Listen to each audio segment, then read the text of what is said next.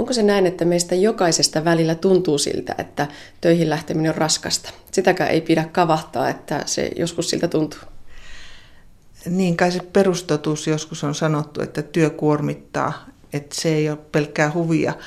Vaikka Freud sanoikin, että onnelliseksi tulee, jos voi rakastaa ja tehdä työtä. Että työ ei voi olla pelkkää hyvinvointia ja ihanuutta, että siihen liittyy se tekeminenkin. Pitääkö työhyvinvointia itse kunkin meistä välillä miettiä? Ja nimenomaan niin, että katsoo sinne peiliin. Mun mielestä pitää jokaisen meidän ja jokaisen työyhteisön pitää miettiä, se on olennainen osa työtä.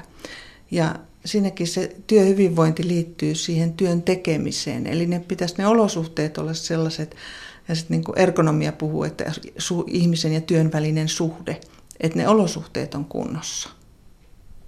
No entä edelleen, voiko työhyvinvointia miettiä ja tehdä aivan itse itselleen?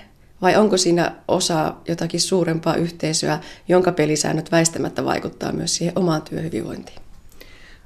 Aika harvat toimii solistina työelämässä, eli täytyy aina ottaa muita osapuolia huomioon. Ja jos ajatellaan tavallista työyhteisöä, missä oletetaan, että on muitakin ihmisiä, niin jotain voi tehdä itse. Sitten olosuhteet riippuu työyhteisöstä sekä niistä työkavereista, että tietysti sitten johtamisella organisaatiolla, ää, yrityksen tai organisaation pelisäännöillä ja rakenteilla on iso merkitys. No mitkä on niitä yleisimpiä työhyvinvoinnin ansoja tai kuoppia? Mihin me tipumme? No, e- ehkä sellainen tulee mieleen ensimmäisenä, että ähm, ei hallita kuormitusta, että tehdään hampaat irvessä ja sitten on vaikea myöntää sitä, ettei selviydy jostain syystä.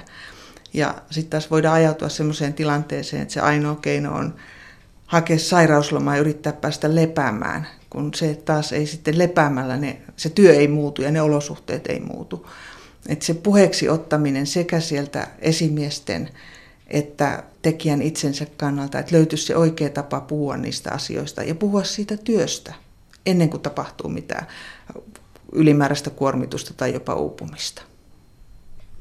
Kun puhumme siis työhyvinvoinnista, niin voiko työyhteisötaitojen ja työhyvinvoinnin väliin, näiden kahden erilaisen termin väliin laittaa yhtä suuruusmerkit? No varmaan taivutettuna vähän, eli ei ihan yksi yhteen, mutta jos sanotaan, että työyhteisötaidot on tapa edistää työhyvinvointia, eli tehdään asioita yhdessä. Ja sitten tietysti aina sen organisaation tai työyhteisön ehdoilla, että kukaan ei voi yksin määrätä, mutta ei myöskään yksin toimia. Et Suomen koripallojoukkueesta oli vähän aikaa sitten juttu siitä, että, että pelaajista jokainen tekee parhaansa, kukaan ei lusmuille ja sitten yhdessä tehdään se paras suoritus. Onko se niin, niin kuin tuntuu, kun seuraa julkista keskustelua ja, ja ihan kahvipöytäkeskusteluja, että kiireen tuntu on lisääntynyt ja ihmisten kuormitus on lisääntynyt ja työn raskaus, onko se vain tämmöinen meillä mututuntuma vai, vai onko siinä jotakin perää, että, että tavallaan tämmöinen työn mielekkyys, se, se on vähentynyt? Jos tuota hahmottaa tuota asiaa, niin tietysti se, että voisi pelkistää, että onko se korvien välissä pelkästään, eli onko se vain tunne vai onko olosuhteet oikeasti, että onko kyse ajatuksista, tunteista vai olosuhteista, niin varmaankin molemmista ja ei voi, ei voi sanoa, että mikä se totuus on, vaan se pitäisi aina katsoa niin kuin tapaus kerrallaan, että joskus se lähtee sieltä, sieltä oman ajattelun kautta, että voi miettiä, että mikä se suhde työhön on, millä ehdoilla sitä työtä tekee ja voiko siihen vaikuttaa. Mutta sitten on ihan oikeasti olosuhdetekijöitä, eli työyhteisössä asioihin voitaisiin vaikuttaa ja rakenteisiin voitaisiin vaikuttaa.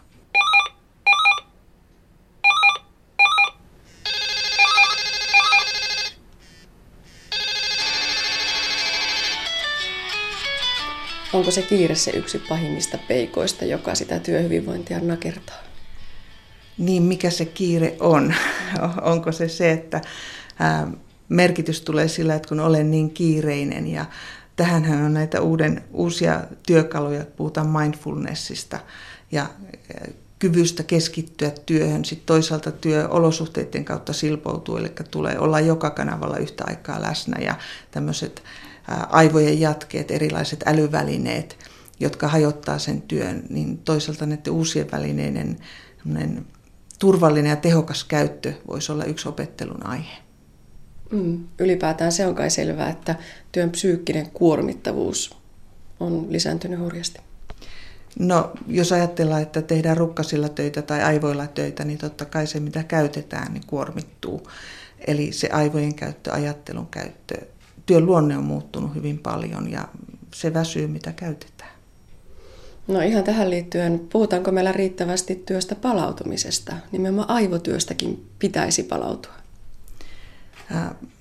Ehkä voisi puhua enemmän, koska selvästi niin kuin tarvetta on. Ja, ja tässä tulee se, että niin kuin tuossa aikaisemmin sanoin, että lepäämällä ei niin kuin työ tai olosuhteet muutu. Että uskon itse sellaiseen, että myös työssä voi elpyä ja palautua, eli organisoimalla ja järjestämällä sitä työtä eri tavoin, niin voi saada sen merkityksen tunteen ja sen onnistumisen siinä työssä, ja se palauttaa hyvin. Mm, tällaisia vinkkilistoja aina pyydetään teiltä asiantuntijalta.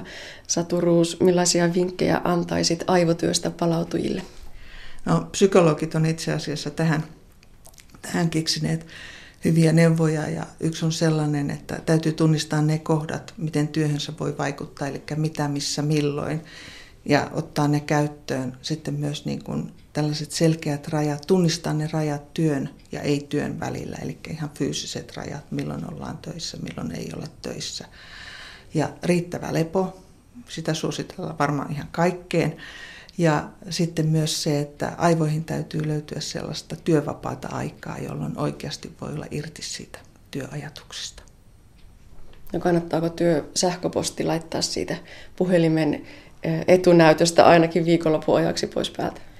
No puhelimenkin voi jättää käsilaukkuun, eli valintoja on monenlaisia ja jokaisen täytyy niin kuin soveltaa siihen omaan työhön ne parhaimmat keinot, mutta tärkeintä on se, että miettii, missä ne rajat on ja miten niitä käyttää. Kerran puhuttiin tästä työyhteisön vuorovaikutuksesta ja ylipäätään töissä ihmisiksi olemisesta, niin sieltä nousi muun muassa sellaisia asioita kuin, että älä lyö toista, siivoa jälkesi, älä ota toisten tavaroita, pyydä anteeksi, leiki ja innostu ja myöskin se, että syö tuota, suklaakeksiä ja nuku päiväunet. Nämä samat säännöt löytyy päiväkodin seinältä. Mitä itse sanot tästä ajatuksesta? No tuo on hyvää peruskasvatusta työelämää varten. Kaarina Mönkkösen kanssa ollaan kirjoittamassa kirjaa aiheesta ihmisiksi työssä ja siellä ollaan tätä mietitty.